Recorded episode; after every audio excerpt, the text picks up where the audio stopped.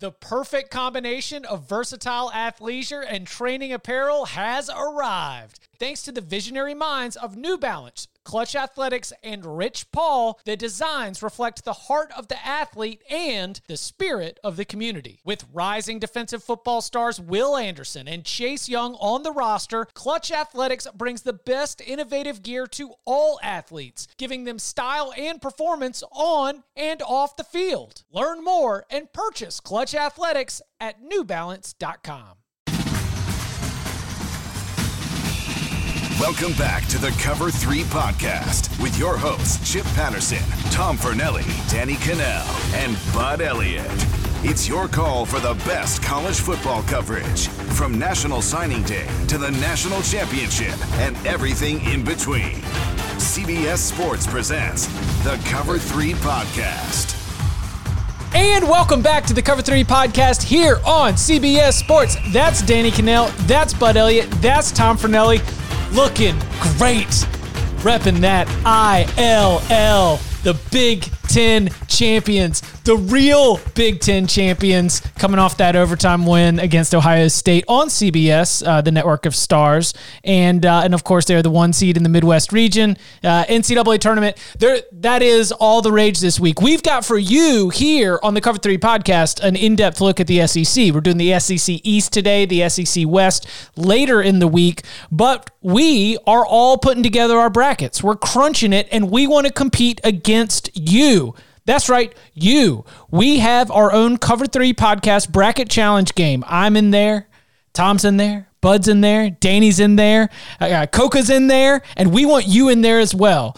Join us at cbssports.com slash cover three, and the winner gets a prize. And who enters just one pool? You can also, when you enter the Cover Three podcast pool, you can create your own pool and find your own group of friends, compete against them, jump in a public pool and compete against them. And all of it's available at cbssports.com slash cover three brackets. Again, that's cbssports.com slash cover three brackets cbssports.com slash cover three brackets. You can fill out your bracket for a chance to win a Nissan Rogue and a trip to the 2022 Final Four.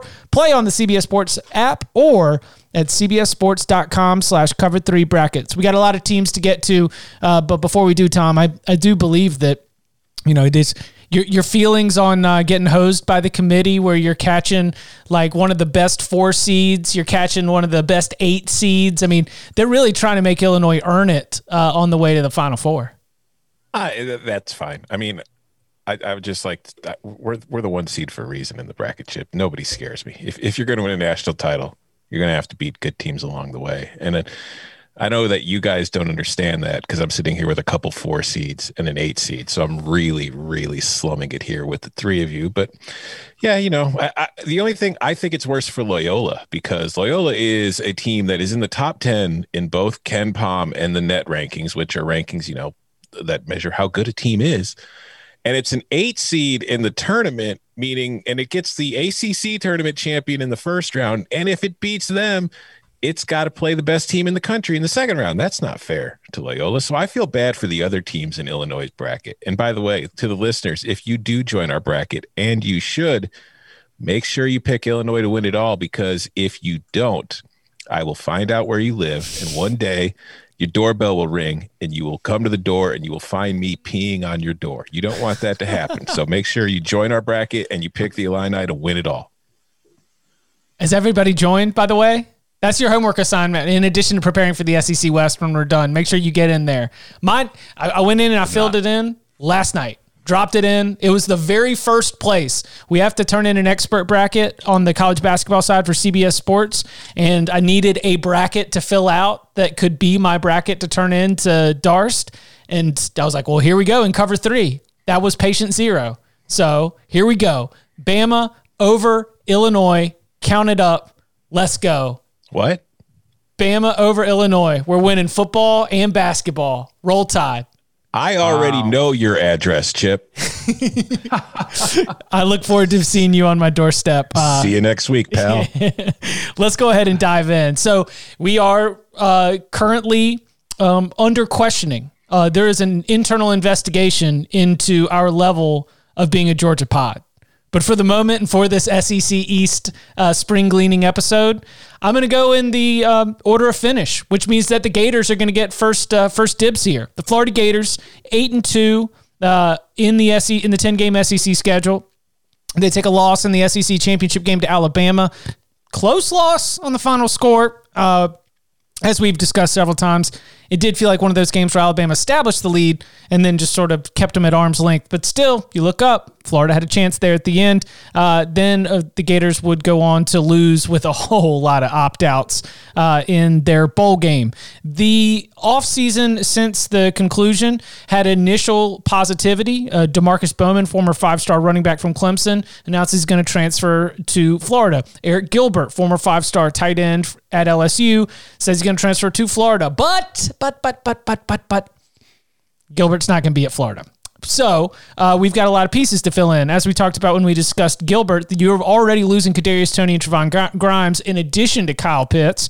And while you've got some names behind them with uh, Jacob Copeland, Justin Shorter, Xavier Henderson, sort of the the Kemore Gamble and Keon Zipperer at tight end, expecting somebody to step up right there. This to me offensively is all about the Emory Jones show. What does the offense look like with him? Uh, not as a featured piece, but as the the full time starter. Defensively, it's a kind of a gut check season for Todd Grantham uh, for this defensive front. You could run on the Gators last year, and, and that became really problematic. And just the images of Dan Mullen fuming at Todd Grantham on the sidelines, you know, from the transition at quarterback to the, uh, the defensive side of the ball, Gator Dan. Uh, what's where, where, are you looking at here for um, for the Gators in terms of the things you want to learn this spring? Um, the development of Emory Jones, like how different is this offense going to look? Uh, it is a position though that you trust Dan Mullen with because I think he's, you know, sometimes we use that term, uh, that term, you know, quarterback guru or quarterback whisperer, and it's a little bit overrated. And some, but some guys uh, ride that reputation without having a full body of work about it. But one thing Dan Mullen has proven uh, over the course of time is he will play to his quarterback's strengths, which I think is really uh, an important uh, role for him to play as coach when he works around Emory Jones. But that being said, like I know, I know Emory Jones is athletic. I know he's going to be more of a run threat. But Kyle Trask threw for 4,200 yards and 43 touchdowns. That is a ton of offensive production. Now, I don't think Emory Jones is going to do that, nor I think that should be the expectation. But they were a really, really good offense how does it look? Can they capture those types of numbers? And sure, I think their defense will look better. There's no way they can be as bad as they were against the rush last year, where they gave up 170 yards a game on the ground. So I think there'll be a little bit room for growth as like Emory Jones is kind of adapting. Uh, the team will be able to, the defense should be better. But I think overall, like this is really a fascinating year for Dan Mullen because I feel like it's almost it's almost going to be right back in the SEC East championship game and they beat Georgia again. And even though Georgia's the favorite, or it's going to be another eight and four type season, which I feel after this year, I know there were less games, but I feel like it would be a massive letdown. And there might be some what, you know, some just kind of irritated Gator fans if they're not right back there then again this year. I, I think they'll be pretty good. Um, I, I here, here's the thing, right? Dan Mullen, as Danny mentioned, is a really good developer of quarterbacks, but he also has a really big history of working specifically with running quarterbacks. In fact, last year's offense was a stark departure from anything that he's done before. Even if you look at Dak Prescott's pro- uh, progression there at Mississippi State, he started off as a guy that they used very Tim Tebow like, and then slowly over the years, his progression as a passer uh, occurred. And, and you know, to his and Mullen's credit, you know, he got drafted. And now he's starting for the Cowboys, and, and it just got very paid. wealthy. yeah, exactly. And and the thing is, like we've seen how they sort of want to use Emory Jones. I know that some Florida fans are a little bit disappointed that they are not going to have this wide open passing offense quite as much this year. But if there's a guy who I'm like, mm, man, I really wish I could find the coach and offensive coordinator who's good with mobile quarterbacks and, and ma- making the defense defend all 11 in the run game, uh, it's it's Dan Mullen, right? I, I, have basically no concerns about that. And Dan Mullen will find a way to, to score points. He he pretty much always does regardless, especially when he has some decent level of players. I've been hearing some good things from the Swamp 24 7 podcast with with, uh, with, with, Thomas and Blake about Xavier Henderson. uh, you know, who obviously is a big time receiver prospect that, that they signed. He, he's a guy with really, really nice speed. And maybe he can step up there opposite Jacob Copeland. I, I really don't have any concerns about them offensively as far as still being good. I don't know if they'll be as they won't be as good as they were this year, but this is kind of a special year. And I think defensively they could take a jump. That's going to be a nasty defensive line. I don't think there's many teams in the league that can block them. And I think they're, they're you know their linebackers will be better, and uh, you know like the secondary I think should be better. They're going to play more man coverage this year. Apparently, they had too many too many guys confused last year. So some new coaches, and that's that's kind of what I got on on the Gators. Oh, that's hold on. Bef- long there. Before you weigh in there, Tom, that is one of my favorite uh, spring practice adages. We're simplifying everything, boys. Like that's the number one way to get the fans off your back. It's like you know we're going to be simple. We're going to let them play aggressive and just let them go out there and be athletes. Yeah, okay. I, I think this is an interesting situation, and I agree with Danny and Bud for pretty much everything that you've said. Where I, if I think the SEC East as a whole, and we're going to get into it in the rest of the show, is really interesting in 2021 because, as we've talked about on prior shows, with like the free year of eligibility with so many schools in it for every player, we're seeing a ton of returning production come back across the country. But if you look at the SEC East as a whole and the returning production in Bill Connelly's rankings, this is a division where pretty much the entire division is on the very low end of returning production. Missouri has is ranked the highest in returning production, and they're 56th. Everybody else is in like the 70s, 90s, or the 100s. Florida's 108th. It's 125th on offense, and I think that kind of what Danny was talking about. The most interesting thing for me with Florida is they lose all that production, and it's not just finding the guys that are going to come in but it's going to be the style of play because as bud said last year was kind of the outlier for what Dan Mullen offenses do. We typically do not see that kind of. It was practically an air raid offense for the most part. Like they barely ran the ball. When they did run the ball, they weren't very good at it. And Danny, you mentioned the amount of passes that Kyle Trask threw last year, and the replacing with Emory Jones, a kid who in 24 games as a collegiate college football quarterback has thrown 86 passes total. Mm. So clearly things are going to look a lot different, but this is still a really talented team. And while there's not a ton of production coming back, most of the production that is returning is on the defensive side of the ball. And this was a Florida defense that last year I thought was pretty bad at the beginning of the season and got better as the year went along, although it was still, it never approached anything that I considered to be exceptionally good. But I think that that's going to continue, that growth will continue going into 2021, where they're going to be better on that side of the ball. They're going to look different on the offensive side of the ball. And this is a team with a high floor. What concerns me, though, look at that schedule like yeah you've got to play georgia because you always have to play georgia. But from the west you got your typical you know your annual game with lsu which mm-hmm. is in mm-hmm. baton rouge this year but you also get alabama. Third game of the season you're playing the tide. So you look at that those are three very possible losses alabama at lsu and georgia. Then you've tossed in your you know rivalry game with florida state. You get mizzou on the road. That could be a tough game this year this is the kind of situation where like I, like you were saying danny i could see florida being like a very good eight and four team again. Yeah i, I think that's fair right? I, I, if florida fans have a complaint it's like they're not recruiting on that georgia bama level.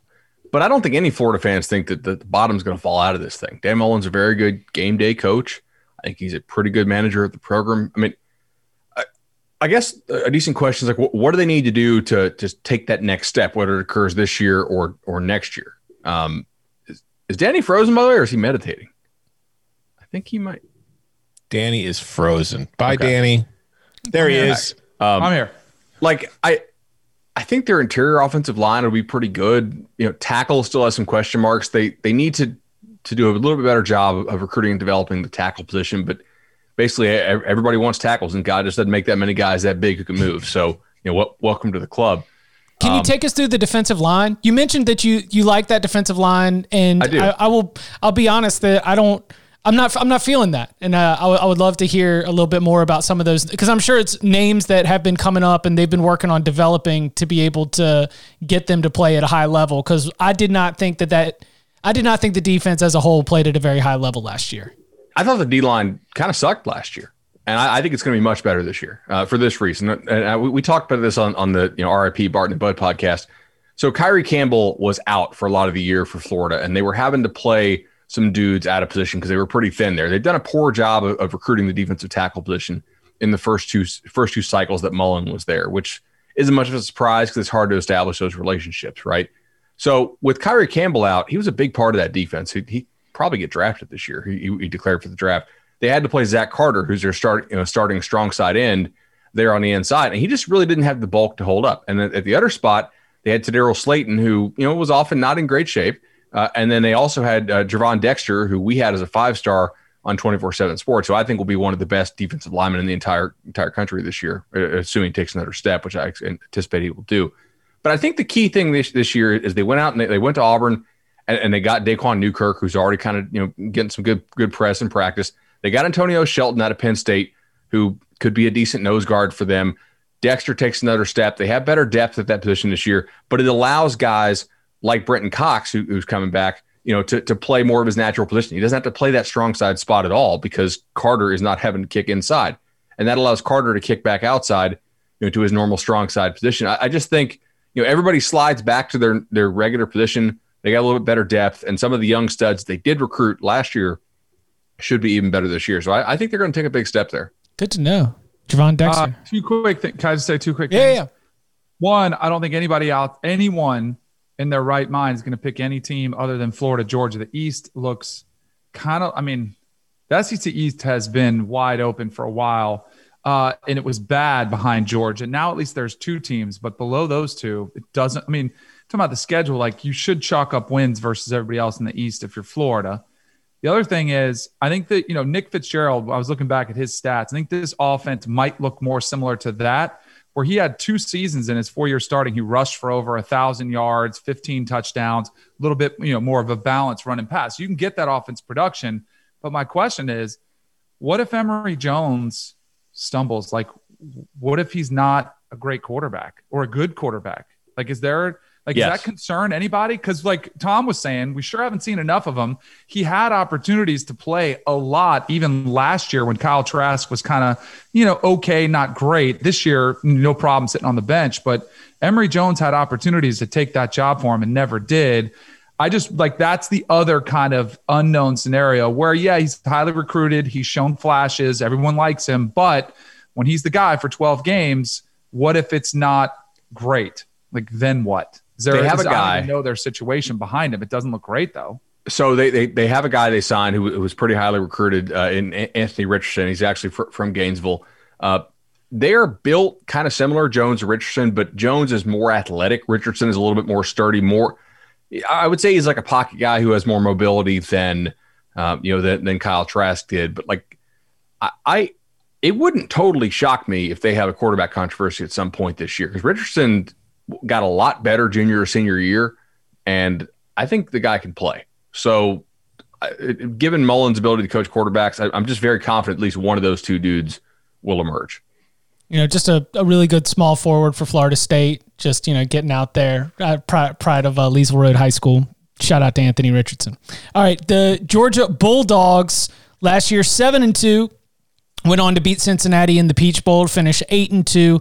Uh, the the offseason conversation starts with JT Daniels without a doubt, and just the the little glimpses of what we got to see about a, a JT Daniels led Georgia offense. You know, George Pickens, the the talent has been there, and I would say that the production per game. Had, feels like it hasn't really clicked yet, but you know that at any moment there could be a huge leap. And the quarterback production obviously goes hand in hand with some of that. Uh, elsewhere at wide receiver, you got Jermaine Burton and might get Dominick Blaylock back from injury, though I'm not sure if that would be uh, this spring. Up front, offensive line coach Matt Luke is going to be doing some mixing and matching. I'm really excited to, you know, get the little bit of nuggets. Uh, you know, we had I I joked about Virginia football, how it's hard to get information during uh, spring practice because we're so obsessed with basketball and lacrosse, and we've got everything else going on. Now, Georgia, and they Bull- haven't started yet. Yeah, like, it'll be like, like, they don't start for like another month. I, th- I, I think Georgia Bulldogs will give you everything you you got pra- you got practice notes all over the place about who's who's playing with who, mixing and matching. They lose Trey Hill and Ben Cleveland, return uh, three offensive line starters, but I, I do think that there's going to be some shifting there. They should be good. I mean, they've been recruiting there really well. Uh, speaking of talent up front, they're still sick. Jordan Davis, Jalen Carter, Julian Rochester, Javon Walker, Devonte Wyatt, but in the secondary things are starting to get a little thin. Uh, I think that one of our favorite uh, X's and O's terms of the Cover Three podcast of 2021, umbrella coverage. But I believe you hearkened to umbrella, umbrella coverage when uh, talking about the Georgia Bulldogs recently. But we've got to figure out who's going to step in for uh, some big time losses that the Bulldogs took there. So the the JT Daniels led Georgia Bulldogs, uh, Georgia, Florida, everybody else. You know what? What is most interesting to you? What do you think we can learn about Georgia uh, this spring? I don't know if there's a ton we can learn. I, I, I think that going into the spring and then going into the fall, this is a team that, like Danny was saying, there's two teams in the East you're going to pick to win the division this year. It's Georgia or Florida. And I understand, like, if you look at Georgia, JT Daniels, like you said, Chip, obviously the headliner, the thing you want to pay attention to. They didn't lose a game once he became the starter. Granted, the competition for three of those games wasn't much, but they beat a good Cincinnati team in the bowl game it's the concern is on the defensive side of the ball where they lose so much, but it's kind of like what we were just talking about with Florida and Dan Mullen, where they lose a ton on offense. It's like, well, when Dan Mullen's your coach, you're not that concerned about Florida's ability to figure out a way to score points.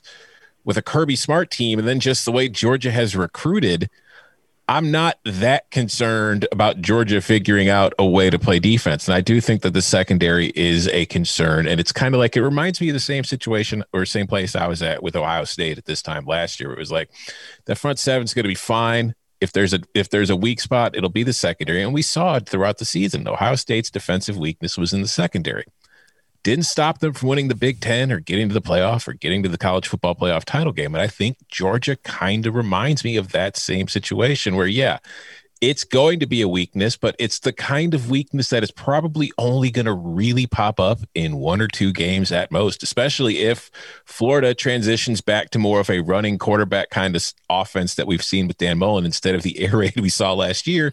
Then I think Georgia matches up better with them in 2021 than they would have against the 2020 Florida offense. So Alabama again becomes that, you know, that roadblock. Can you get past them to win the SEC and get to the to the playoffs? So that is a concern. But as far as what we can learn this fall, I, I don't think there's a lot. I think it's just going to be a lot of competition. I think a lot of guys are going to be maybe getting a, a, foot in the door or maybe you know taking a little bit of a head start at winning some jobs. So i think that is the most interesting part to follow. But i, I don't think we're going to come out of this after georgia's spring game and with like a lot of clear cut answers. Or maybe we do and it's just pretty much all right well we know exactly what it looks like. I'm just so excited to see their play action game this year. I mean, like they there is some mixing and matching on the offensive line, but I think finally it's like mixing and matching as a result of I think it's a good a decent thing. number of options. Yeah, yeah, yeah. No, I, the, as I was like looking around for research, it was a mixing and matching with like a we're excited to move some people around to put them into more natural positions.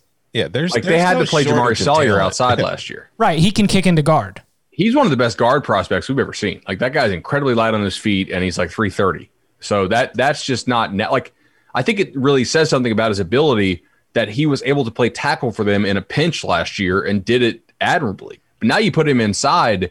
You know, we know Warren McClendon's a good player. They have some young guys they've recruited who are really good players as well, who I think are going to challenge those guys. I, I, think this Georgia offensive line will be improved. And, and uh, think about receiver there, right? There's a lot of names that you kind of in your head like, okay, that guy's been there a long time, like he's had to move on. But no, like, look, Pickens is still there. Kearis Jackson is still there. Jermaine Burton, I mean, it's only what a second or third year now. Um, I think the name to watch is going to be Arian Smith scored a long long touchdown in the Cincinnati mm-hmm. game. Uh, was anytime you're like the fastest guy in the state of Florida as a recruit, like that that's something we take notice of, and and he is like he's a legitimate track guy, uh, and and a big time deep threat. So if he can be healthy, I think, man, I just think Georgia's going to be pretty decent on offense and defensively. It's Georgia.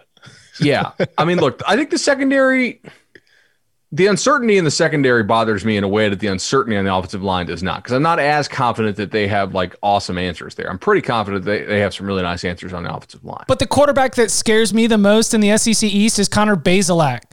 So this is a good point, right? Like, who is going to torch Georgia on this schedule in the SEC? It's DJ Uiagalelei, and that's about There's it. no Bama on this schedule. Yeah, yeah I mean, they, they their West draw is Arkansas Auburn. It sets up nice. got to be ready for Clemson opening week, certainly. But like, I think they'll be pretty damn good. Um, you know, maybe Latavious Brini or or Poole or maybe Ameer Speed steps up. They there's some names that we liked as recruits coming out, right? Who have some talent. This is this is a lot to lose though. Like let, let's let's not sugarcoat this. If we're gonna you know, be super happy about the offensive line, I mean, Tyson Campbell's gone, Stevenson transferred. There, there's some important guys who left there. Without a doubt. I think they'll be good. Do you think they're national championship type good? I think they have that potential. Yeah. And oh man, If here we everything are. clicks? Here we are again, another year. I'm already talking myself into Georgia. But yeah, I, I just think that when you look at like the talent that Kirby has amassed on this roster, the way the schedule sets up, the way that everybody else has so much to replace, they have what's probably the best QB in the division. They probably have the best defense in the division. It's like so I yeah, I, I it's just going to be do they play like that Clemson game is going to be huge. But cuz they either win that game and oh my god, now they're probably definitely going to the playoff no matter what happens, or they lose that game and it all comes down to if they win the division anyway, can they beat Alabama because do they get in with two losses? So it's just yeah, they're going to either have the resume or not. And I just think that when you look at the whole picture, yes, there are concerns. Every team in this division has concerns. And at the end of the day, I still have more confidence in Georgia in the East than I do anybody else. And I have more confidence in Georgia than I probably do anybody else in the conference besides Alabama.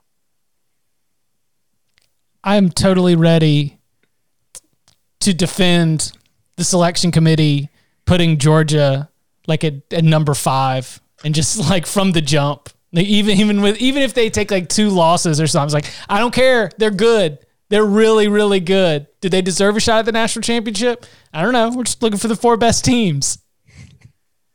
All I right, mean- I have no idea if my connection is working or We not. got you. 'Cause- All right, I've been in and out the whole podcast. I, I'm- hopefully, it's spring break, so kids are home from school all day. Oh man. streaming music by the pool, watching Netflix, everything else that's being done out here. Uh, I did catch your conversation on. He gone. I think Danny is saying that his kids were watching Paramount Plus, not Netflix.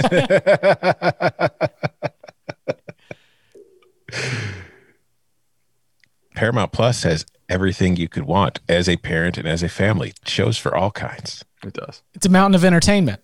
Mhm. All right, Danny. Got us?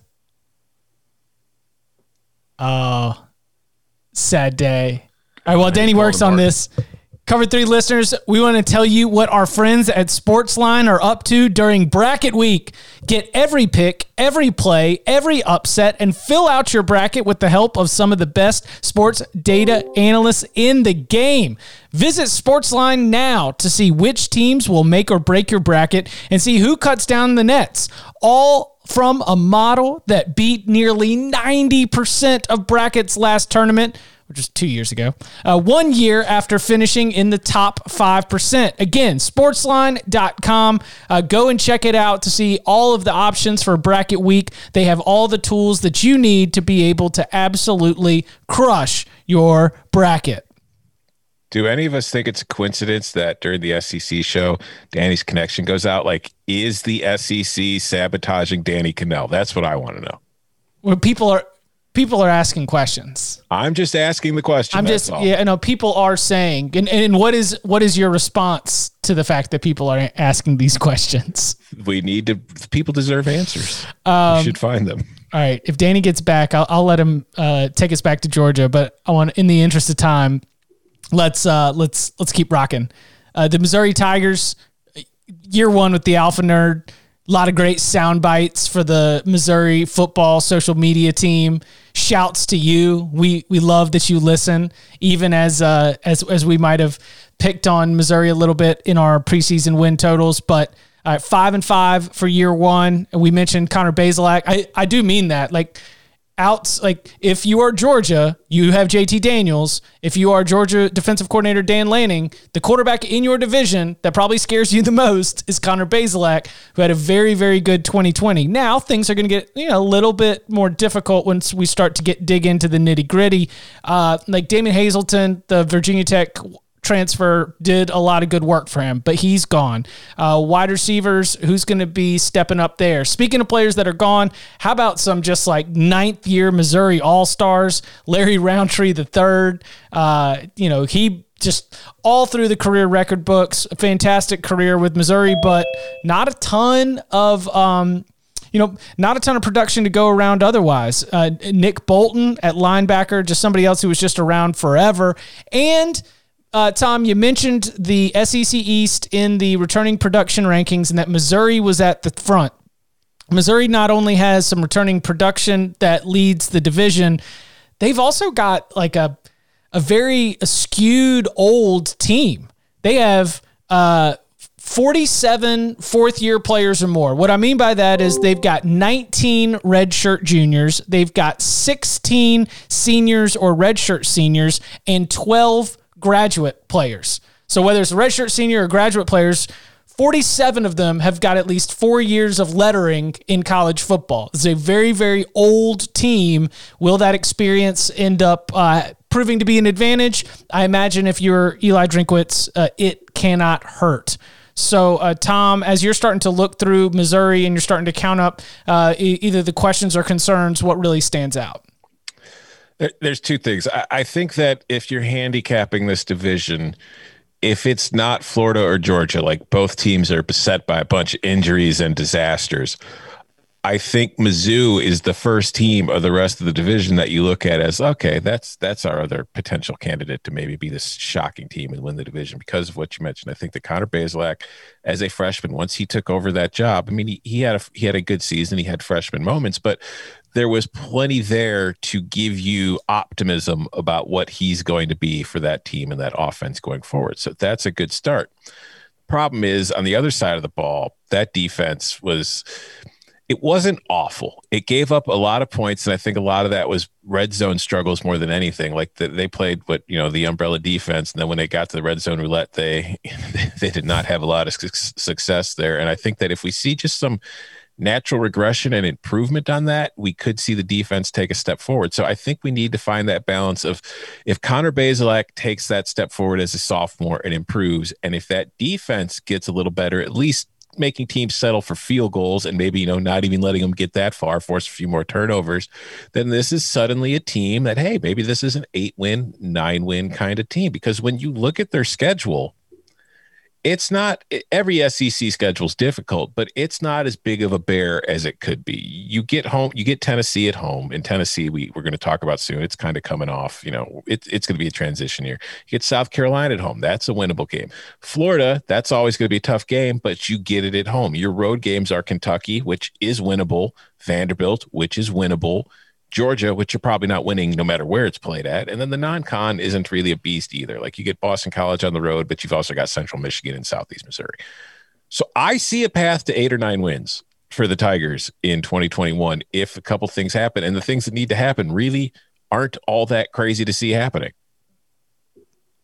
I, I actually agree. I, I think this is pretty clearly the number three team in the East. Uh, speaking of which, if you're an SC West team and you're a coach who's facing a little bit of heat, this is an excellent year to play to play some SC East teams in the cross division. Yes. As long got, as you don't get Florida and Georgia, like this is this is some wins to get. We got three new first year coaches, and all of yeah. them are inheriting very very difficult situations. Exactly. Uh, I, I guess what, when you talk about a team like Missouri, I have a little bit less confidence that they are, you know, quite as able to replace a guy like a Rountree or or like Nick Bolton, right? Like you know, Tyler Badie did a good job for them. Can he be an every down back as opposed to just an all purpose guy? But I, I think he probably can. I would expect there's some drop off there. I guess that's something that they'll want to learn, you know, this spring. I, also, like their distribution at receiver, just looking at this, was kind of all over the place. I mean, they had four dudes who caught 30 balls and another who caught 27. So I'm interested to see like who is the guy that's actually going to emerge for them and, and be like a true number one or even like a, a true number two. They basically had like four number threes, you know, l- last year, and their offense I, I think struggled in, at times, you know, because of that. Although it got better uh, once they figured out, you know, who the right quarterback uh, was for them and, in, in Connor. Like defensively, this is interesting. I was talking to somebody over there. They're going to put less responsibility on the corners this year and play a little bit less man coverage. Whereas we just talked about Florida looking to play more man coverage. And, and you know, maybe that makes sense for both programs, right? Florida has really nice speed in the secondary and, uh, and athletes, and Missouri doesn't recruit quite that caliber. And so maybe not asking those guys to do quite as much. But I, I do think they'll have pretty nice safety play. And so maybe putting some a little bit less responsibility on the corners makes some sense. Yeah, I think too, like if you look at the way their recruiting class went in, in you know Drinkwitz's first year. It's a solid recruiting class. They had a lot of success in the St. Louis area with a couple four stars and high rated three stars. They got a transfer from Ohio State and Mookie Cooper, who was a four star coming out of high school in the St. Louis area, went to Ohio State. He's transferred back home to Mizzou. He's kind of like a Tutu Atwellish kind of player who I think could be very useful in that Missouri offense. I think that this is I mean maybe we don't see the eight or nine wins right away this year. Although, like I said, I do think we're setting up for some success. But I think that this is a program that, at the very least, is heading in the right direction. And like you were mentioning, Chip, it's doing so at the right time where there are three programs within this division that are pretty much completely starting over. Yeah, they uh, their recruiting in the St. Louis area was the subject of a mailbag question that I cannot find. So, thanks, listener. And don't forget, if you want to jump in on the mailbag, you can do so by leaving five star review, and in that review, put your question. We will add it to the big old bag of mail. Uh, one of the things that we're asking from the mailbag for this particular week is we saw the news. We got the news in the middle of a podcast that Michigan State was going to be sponsored by Rocket Mortgage. Now, everyone dunked on it. They had to release another statement just to clarify that we're not going to be calling them the Michigan State uh, sponsored by Rocket Mortgage Spartans at every turn. However, uh, I still think the, the game is still there. So get in on the five star mailbag and let us know uh, what you think would be some ideal sponsorships for college football teams. It could be your favorite team, it could be your rival, uh, and we want to hear from you. Again, all in the five star mailbag. Coming up on the other side, we do have three first year coaches in the division. But first, someone who's been there a minute, he's been building. We're going to go talk about the Kentucky Wildcats next.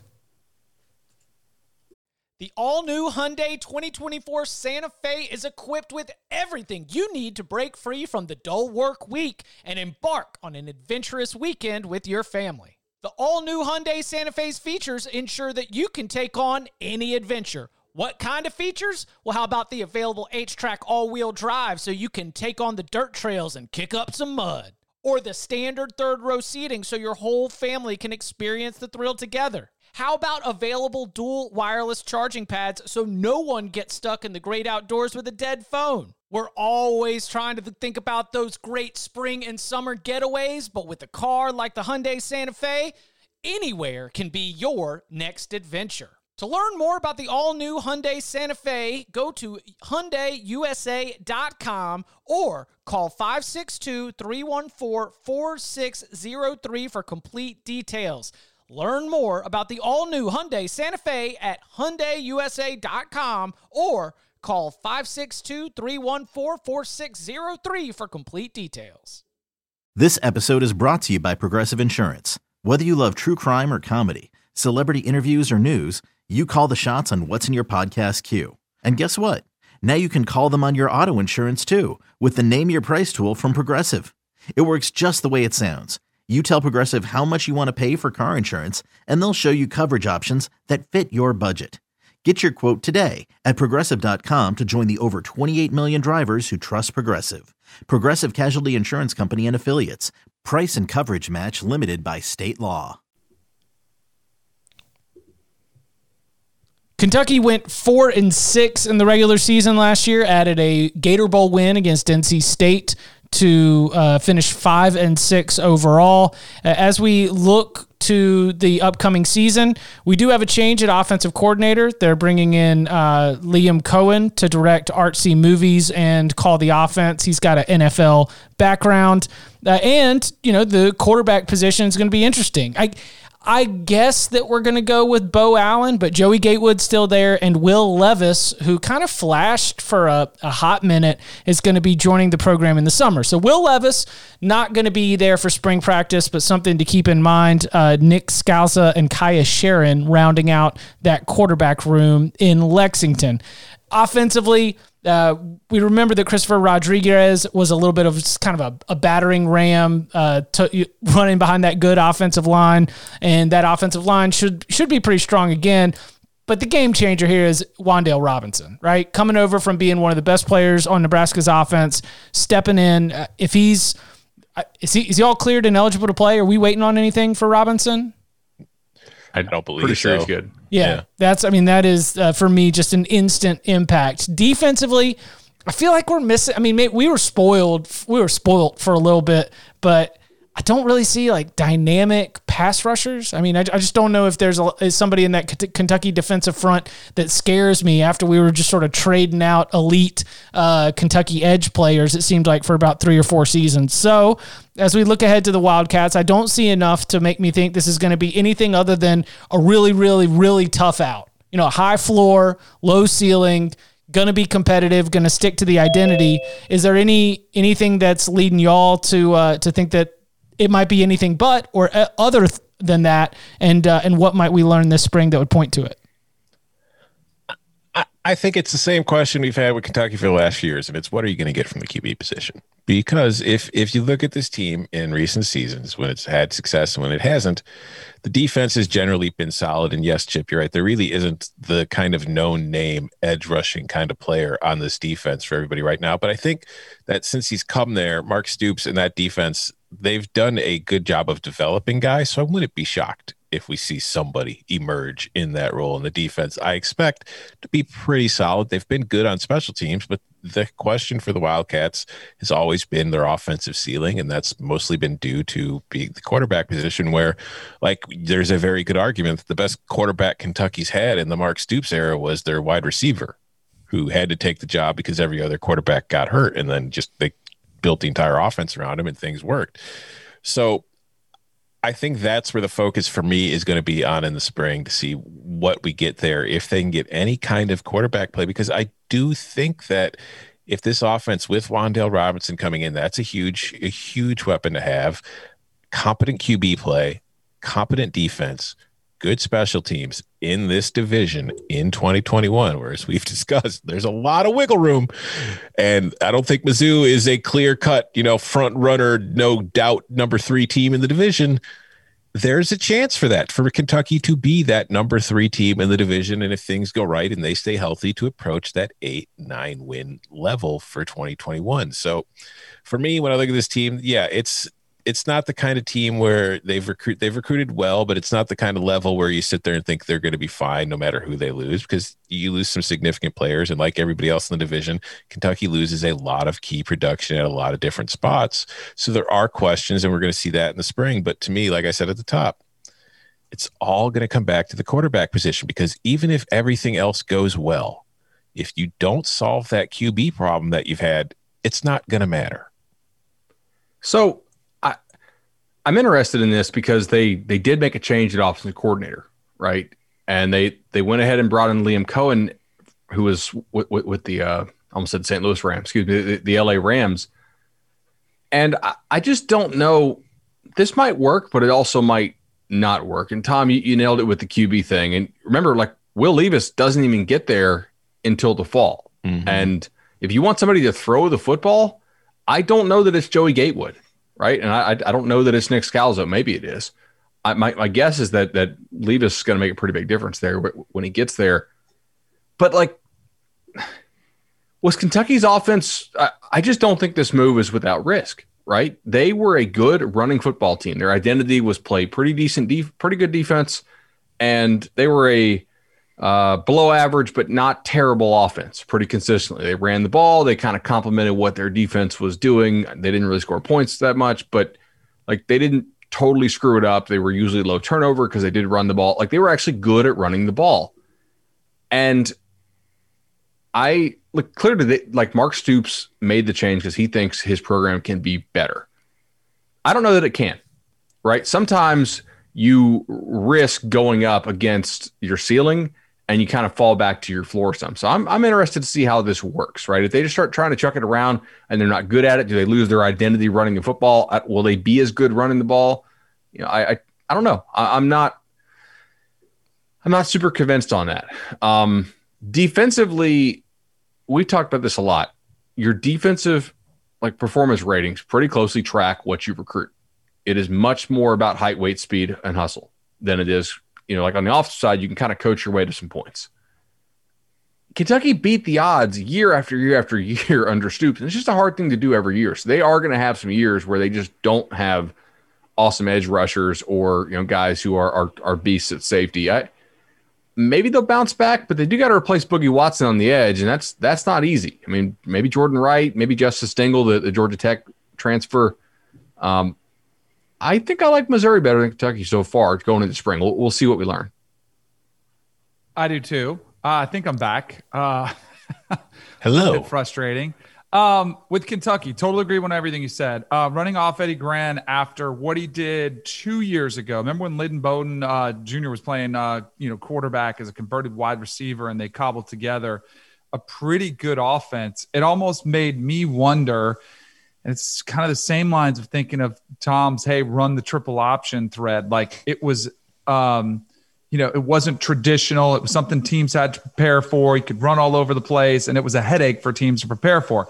It almost makes you wonder if Kentucky is better off doing something along those lines than trying to find your traditional quarterback with a traditional system. So I do think there's some pressure um, on the offense and Liam Coen as they're coming in there.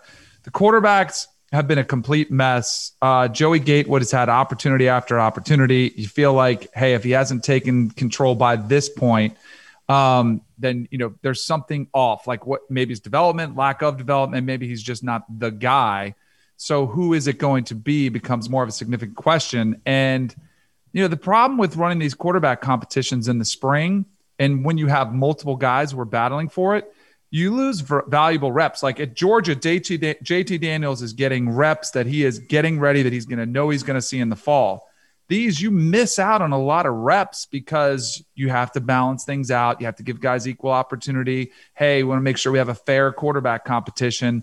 And that some, sometimes sets you back what you want to implement offensively. So that's a challenge. I don't, I'm with you guys on Missouri over uh, Kentucky in the East.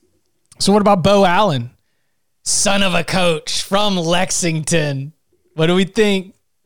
I think we're going to go with Nick Scalzo, uh, QB1 fame from my hood, my stomping grounds, uh, Fort Lauderdale's Cardinal Gibbons. Oh, uh, I literally, yes. at my old house, I could hear the football field on Friday nights at Cardinal Gibbons. It was like two blocks from me. Um, but he's he's been hurt. But Beau Allen, I that's the question mark. Like I don't I don't know. Like maybe he's the guy, maybe not, but I don't feel comfortable with no answer on the plate just yet.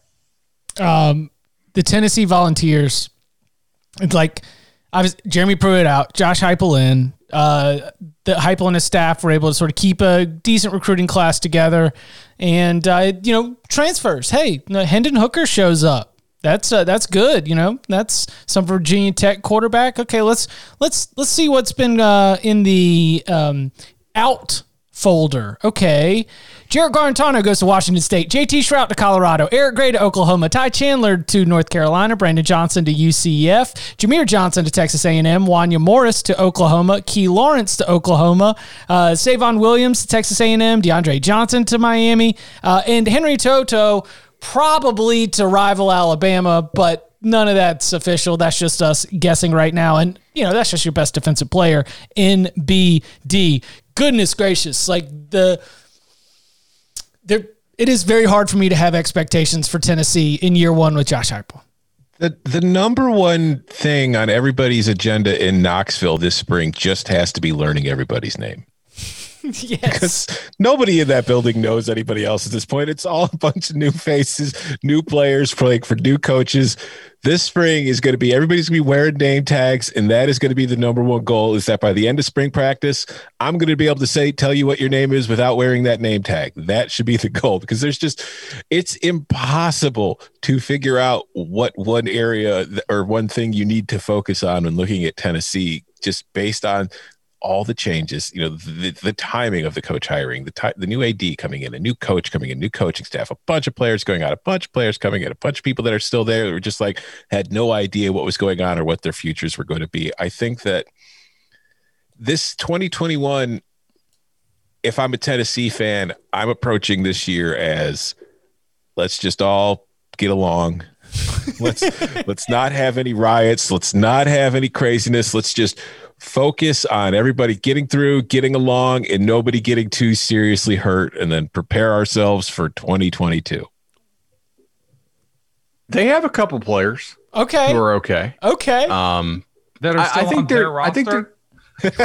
yeah, I mean, I, they've not even released a roster yet, so I just had to kind of, I, I had to do this by hand today. Um, I by the way, I, I know we had Connelly on the show. They they got a like they're adjusted returning experience is going to be wild. Once once he takes out the rest of those transfers, because I, I don't think they're going to get Henry To'o To'o back, and I don't think they're going to get Crouch back. So that that's going to be even worse. Um, I know the guys on the Vols 24 7 podcast were joking that do you really need a linebackers coach if you only have like two scholarship linebackers? So, you know, that, that could be uh, a bit of an issue. Um, I think you got a couple guys who are okay at O line. I actually like some of the receivers who stayed. I, I, I think Ramel Keyton can be a pretty nice player for them. Um, think about the positions that would stay for for a Josh Heupel team, right? Like receiver is an obvious one because you're going to get the ball like a hell of a lot more than you would under Jeremy Pruitt's, you know, run, run, third down and long, can't protect, chuck one punt offense. Uh, so they got some decent dudes at receiver. I think they have some guys at safety who will be all right. Like, and I think their D line could be okay. The problem is the holes might just be like really, really problematic right? I mean, to, to, lose Eric Gray and Ty Chandler at running back is kind of a big deal. And the linebacker spot is a big deal. And at corner, I think they are in real trouble. Um, quarterback, like, is it Hendon Hooker, Harrison Bailey? Is Maurer, Maurer didn't transfer, right? So he's still in it. Oh, yeah. And then, Maurer's still in it. I, I didn't have him on my initial list, and I was doing some late, uh, some late research. And I think that he probably, if, if we're going to mention Harrison Bailey, Kaidon Salter, Salter, and Hendon Hooker, Brian Maurer probably deserves a, a mention there too because he's probably has just as good a chance. Kaidon Salter is really good, like like really pretty special. Um, True freshman, things to we'll work see. on, but Yeah. yeah. like he, he was he was very productive at, at, at a high level of Texas ball, um, and and has measurables and tools too. So he's got the tools and the production. That, that's a good thing. Tennessee's going to be a dumpster fire this year. I mean, I, I, earlier we talked about like earlier this This year. when when Heupel was hired. We were kind of like, yeah, the offense will provide a spark, but I don't even know if that. I I just have concerns about this team. I it's been such a massive overhaul. There was such a mass exit of some players. There's still this cloud hanging over what happens. I just think they're going to be that team that struggles mightily this year, and I think Tennessee fans will have to see it as, hey, this is just this is take it for what it is. We, you know, we got we got in trouble. We're paying the penance for it, and now we're having to deal with it. And I just I wonder if you get those glimpses of Josh Heupel's high-powered offense or not, and you hope you do. Like yeah, that's something like you'd love to see. Uh, you know, October 16th to get Ole Miss a 52 to 48 game. I just wonder if it's going to be 52 to 21. Ole Miss wins, and then you're like, where do we go from here? You know, it's so I, I just think it's going to be a rough year for Tennessee. South Carolina went two and eight last season. Will Muschamp out before the end of the year. Shane Beamer hired. We had uh, an exodus to the NFL. We had South Carolina players hitting the transfer portal. Uh, I don't. We talk about the rebuilding that has to be done at Tennessee. I feel like I a lot of those names come to mind because I, I think that they were more talented players or at least more productive players. I I almost don't have the full South Carolina uh, exit list, and now I'm concerned about where we're rebuilding. Col- quarterback Collin Hill's gone. Ryan Helins- Hilinski transferred out. Luke Doty now the front runner. And when we're talking about what that passing game could look like, Shi Smith was everything for them at wide receiver. Um, so with him gone, that's another concern. Do y'all remember when South Carolina used to be really like stout defensively up front? And like, remember how excited we were about Jordan Burch? You know, like, you know, what's what's happened to South Carolina in the trenches, and, and what does uh, Shane Beamer and what does that defensive staff do to be able to solidify that? Again, we're we're getting down here to the the bottom of the SEC East, where it is bleak, and you need to have long range plans as a fan. Uh, so, where where are our biggest questions here in the spring for the Gamecocks? I mean, this is you're starting over from scratch. It feels like if you're Shane Beamer and you're taking this job. I mean, we mentioned we've mentioned the returning production out. Every single school in this division seems to not have much, but in Connelly's rankings, right now South Carolina is ranked 124th overall, 102nd on offense, 102nd on defense. So they lose pretty much everything that they had last season. You look at the recruiting class for 2021. Like typically, if you're an SEC program, I feel like it's really hard to not finish in the top 50. South Carolina is ranked 78th in 2021. Their 2022 class, and granted, there's a very long way to go, but it's currently ranked 53rd. It was the it was the lowest ranked recruiting class in the SEC in last year's. So Shane Beamer stepping into a situation where he's going to have a bunch of new faces that haven't really got a ton of experience yet. Doesn't have a very highly rated recruiting class because obviously of the situation that you know it's hard to recruit when you don't know who your coach is going to be. And I just don't look at this situation going into spring. It's kind of it's not all that different to Tennessee for me in that I feel like this spring is just going to be about learning who everybody is and figuring out who can do what, what fits, what we can run and have some success with, and just trying to get that very basic first step before the summer comes and the fall comes and you really kind of kick things into high gear and start preparing for the season. So yeah, like if I'm South Carolina in 2021, I'm, I'm a Gamecocks fan. I'm, I'm, showing up at Williams-Brice. I am not expecting to see a lot of wins. I'm looking forward to that Eastern Illinois season opener because that could be our last win for a while, and that includes Week Two at East Carolina. I'll be the positive guy. I, I can see a little bit here. Um, I just a couple things. I I think Bill's numbers are accurately measuring what the team brings back from last season. But you do have a couple key guys who opted out for last season. A lot of SEC schools didn't have guys opt out, but like they have some opt outs who are expected back, at least from from my googling and, and reading the Big Spur.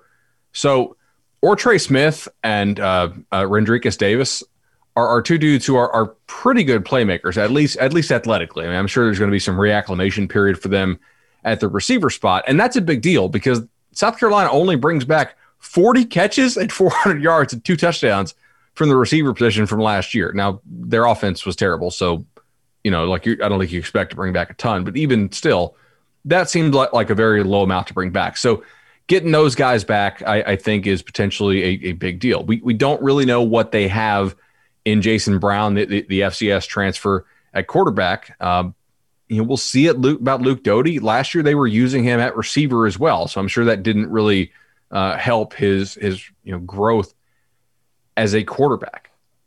I think they're going to be pretty damn decent in the backfield, oh, backfield at running back. Like, and I think the offensive line will be okay. Defensively, I'm ready to buy in a little bit on the defensive line. I think Zacch Pickens could could take a nice step for them. He was a top 10 player for us uh, it, it, on the 24 7 sports composite. And I, I, think they have some some guys there who are, are are decent, right? Like not great, but but decent. And decent is plenty good enough to to, to not finish last or second to last in this year's SC East. I I, I think. Um, linebacker is probably a problem. Maybe not like a Tennessee level problem, but a problem. They're going to need Tavarian Scott to come in, the, the, the number number two junior college linebacker in the country they signed in that 21 class, uh, and and and probably make an impact. I would think but like I, I think they have better pieces than Tennessee does, right? So like I I don't have them second to last. I think I have them sort of my power ratings like third to last in the East.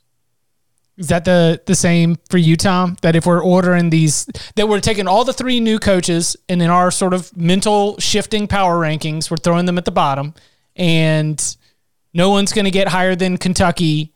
And uh, right now, Tennessee is behind South Carolina.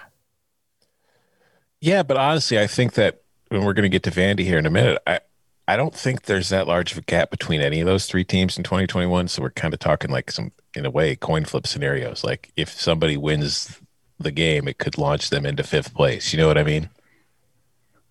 The Vander- I'm excited to talk some Vandy. The Vanderbilt Commodores made one of the most uh, sensible head coaching hires uh, in in all of college football. You go and you get Clark Lea, somebody who's just done.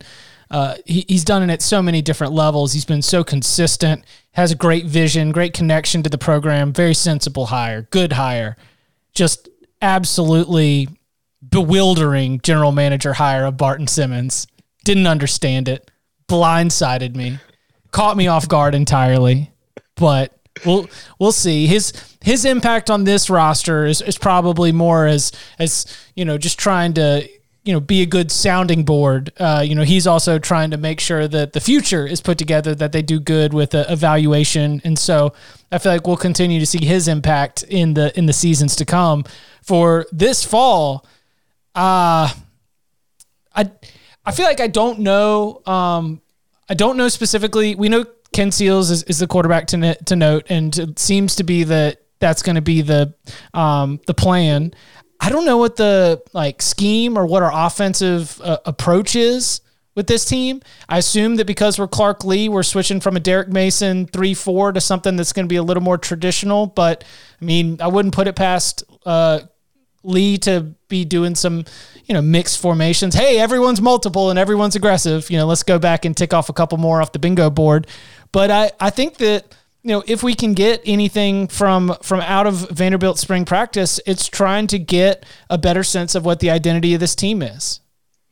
Yeah, and I, I think that's going to be the one thing that I'm paying more attention to than anything. I, th- I think you're right about what the defense is probably going to look like. If just judging off of the way that Notre Dame's defenses ran under Lea, and then even with you know Elko, who Lea coached under and kind of inherited from they are defensively like they're a three four, but they're a four three, and they're a two three three five, and there's you know it's it's really dependent on sub packages and what they want to do. That's why like you see certain players that are playing linebacker and safety seemingly at the same time in those defenses. So I think we're probably going to see an attempt to that. I don't know if they can get there right away in year one, but if there is any you know maybe a silver lining, it is they Vandy does lose a lot of production on the defensive side. So maybe some guys that are on that roster aren't as certainly married or, you know, pegged into a certain role and will be able to adapt in different spots. Offensively, there's they're ranked 50th overall in the nation in returning production on offense. So I think that gives them a bit of a step up. I think Ken Seals, as a freshman last year, had his good moments, had his bad moments, and I think that you hope that he takes a natural progression and gets better offensively as a quarterback. But again, I don't know exactly what the offense is going to look like in 2021, what we're looking to run. Don't have anybody on that staff I could text and ask. At least I used to, but that they don't answer my texts anymore. They're they're, they're big time at us. And I, I, I think that, like I mentioned, we were talking about Tennessee and South Carolina. I wouldn't be that shocked if if Vandy can win the Tennessee game, and I think that that's a very winnable game.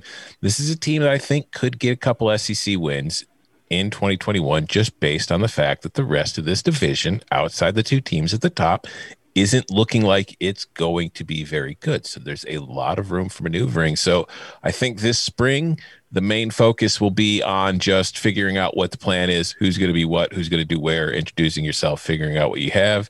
And then we'll probably have a better idea of what the team's going to actually look like come the fall.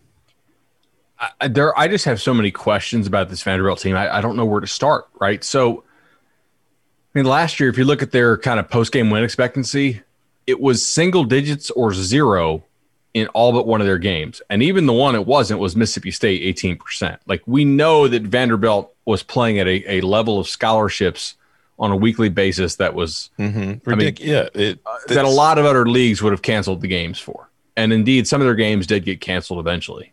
Um, I just don't like this is one of the the prime examples I think of like when we were talking to Bill on that episode about a month ago. How much stock do you put in the last season? Is that real? Because if so, they can improve a lot and still be the worst team in the SEC by a huge margin, right? Like there were 120th in SP Plus last year. We only had like 126 teams playing because three or four didn't play. UConn won in, the national the championship. Country. Right, exactly. I, UConn's on Vandy's schedule. Do you guys have a good feel for who does like for which of the opt outs are back? No, no, Because I don't either. Like I can't find it, and I've, I've been looking, and I, I am actually uh, scheduled to talk to Robbie Weinstein uh, who, runs our, our, Vanderbilt site, and and I I don't even think Vanderbilt has put this information out so far, at least not that I could find. So, um, not knocking his coverage or the coverage of any of the Vandy media out there, just this is I don't have a good feel for what this this team is going to be entering spring because I don't know who's back, and I don't know like some of these guys might be pretty okay or pretty decent, but they didn't get to show it because they were playing with a bunch of dudes who were sort of like walk on level at times last year, right? I this is probably the biggest wild card in the division. See, I want to be really honest with our listeners and and give uh, a first impression that I really I'm I'm very curious and that I don't know and that if if I had just read to you whatever Barton's PR pitch was about how great all these guys were, that wouldn't be honest, right? That wouldn't be us really giving you what our thoughts are. No, we have texted with Barton recently, but it was about Brian VanGorder getting a high school football job. and and if you've been listening to this podcast for a long time, I think that you would be happy to know that we weren't trying to get um, the easy answers or or whatever the like inside the staff PR pitch was to hype up the players. And we wanted to make sure that we were talking about finding ways that we could bet against Brian VanGorder in high school football. um, yeah, it's it is. Uh, I, I think Tom the my my sort of strong point here uh, is is thinking like I'm coming back to what you said earlier, which is don't separate Vanderbilt from South Carolina and Tennessee.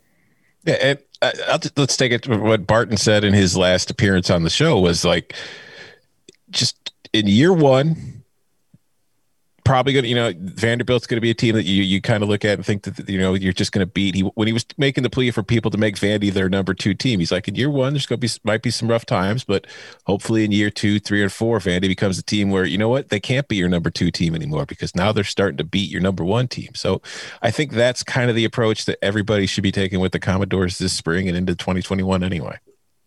Yeah, let's cover some spreads. Vanderbilt football 2021. I do think offensively they're probably going to throw the ball around a lot more mm-hmm. than they did because they, they they hired and forgive me I forgot the guy's name here on my sheet but he he worked for he worked for Kingsbury so uh, my guess is some air raid principles there. I'm interested to see if they go. I just I have a hunch here. This is not me talking to Barton, but I have a, I wonder if they try to go sort of like jumbo air raid. You can get a lot of tight end types at Vanderbilt. Um, that that would be just something unique and a little bit different. Yeah, David Raih. David Raih. There we go is that like they get the the the high school basketball players and just sort of like get them who are smart, who like play, who like went to a really good prep school maybe, and then you can get them in yeah. there and just like, yeah, we can we can teach this guy how to play tight end. You know, we can teach private schools in Atlanta, Nashville, Charlotte. They they do put out a decent number of tight ends relative to other positions. So you, you got to know where where your your uh, recruiting base is and, and what they produce. So and many six three guys that have tried to fight me in bars in Charlotte. we've seen tight ends become more and more important in offenses as defenses kind of have evolved to try to cover like all these spread and these air raids. Big body tight ends that can move going against linebackers that can't really tackle them are becoming somewhat of a you know a, a prized commodity. Free advice, Barton. You can pass it on to David Raih. We got you here on the Cover Three podcast.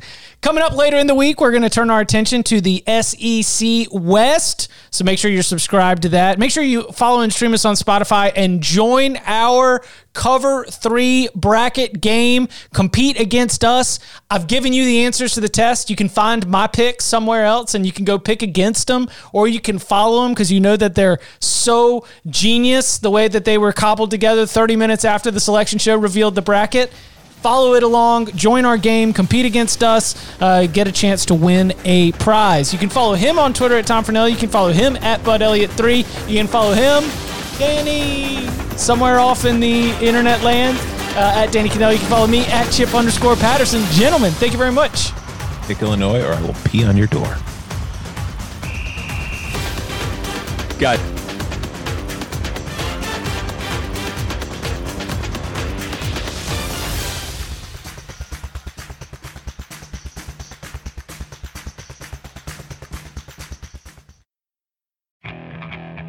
Okay, picture this. It's Friday afternoon when a thought hits you.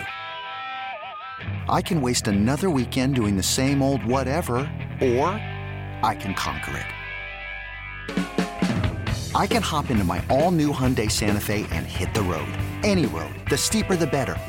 Because my all new Santa Fe is available with HTRAC, all wheel drive, so I can hit the trail without a worry in the world. Heck, with three rows and best in class rear cargo space, I can pack the whole family in with all our gear. We've got available dual wireless charging for our phones so we'll never lose touch with civilization and we won't lose touch with the primordial power of Mother Earth. So which is it? Waste the weekend or do something a little more epic? And conquer it in the all-new Hyundai Santa Fe. Visit HyundaiUSA.com or call 562 for more details. Hyundai, there's joy in every journey.